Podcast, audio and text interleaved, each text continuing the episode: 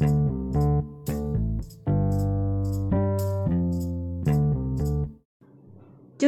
Podcast. Curcol membuat podcast. Hai guys, kalian udah denger kan episode perdanaku kemarin? Kalian tahu nggak? Kalau episode perdana itu gue buat berkali-kali. Dalam artian gue merekam berkali-kali. Gue ngomong, gue stop, gue dengerin. Terus karena gue nggak pede, gue hapus deh.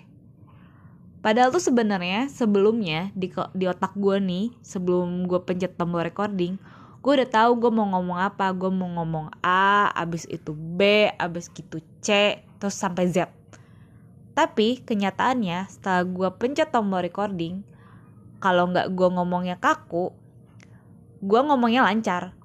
Tapi abis itu tiba-tiba gue diem karena otak gue blank gue bingung mau ngomong apa selanjutnya ternyata membuat podcast itu sangat berbeda ya dengan menulis blog.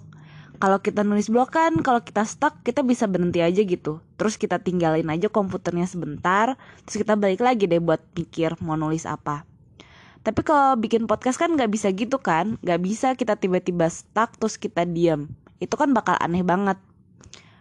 Akhirnya gue memutuskan untuk membuat skrip aja deh kalau gue mau buat podcast. Biar at least kalau gue ngomong gue tuh lebih terstruktur gitu loh. Gue mau ngomong apa abis ini dan lain sebagainya. Dan akhirnya setelah gue bikin skrip dan gue ngomong nge-record ternyata hasilnya jauh lebih bagus daripada kalau gue ngomong tanpa skrip. Udah deh gitu aja sih curcol perdana untuk bikin podcastnya part pertama. Nanti kalau ada pengalaman-pengalaman bagus lainnya, aku share ya di segmen ini. Dah, sampai jumpa lagi.